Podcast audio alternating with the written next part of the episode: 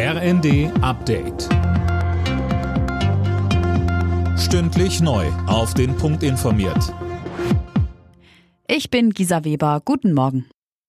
Die aktuelle Hitzewelle hat den Süden Europas weiter fest im Griff. Allein in Spanien und Portugal wurden in dieser Woche bislang rund 600 Hitzetote gezählt. Fabian Hoffmann berichtet.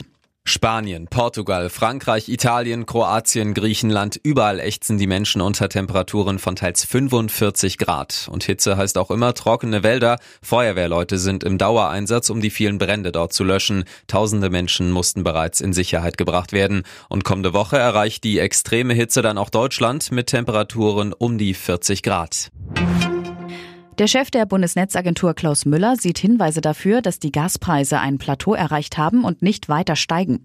Das sagte er der Bild am Sonntag. Mehr dazu von Conny Poltersdorf.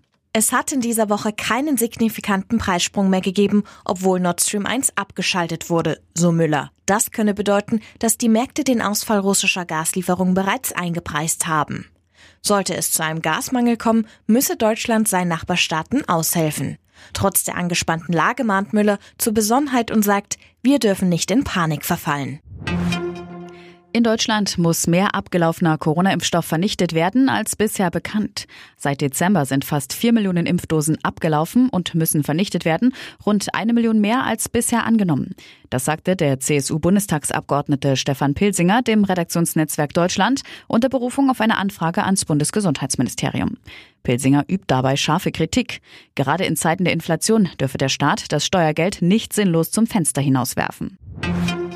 Und zum Abschluss der EM-Vorrunde haben die deutschen Fußballfrauen den dritten Sieg im dritten Spiel geholt. Gegen Finnland gab es ein 3 zu 0.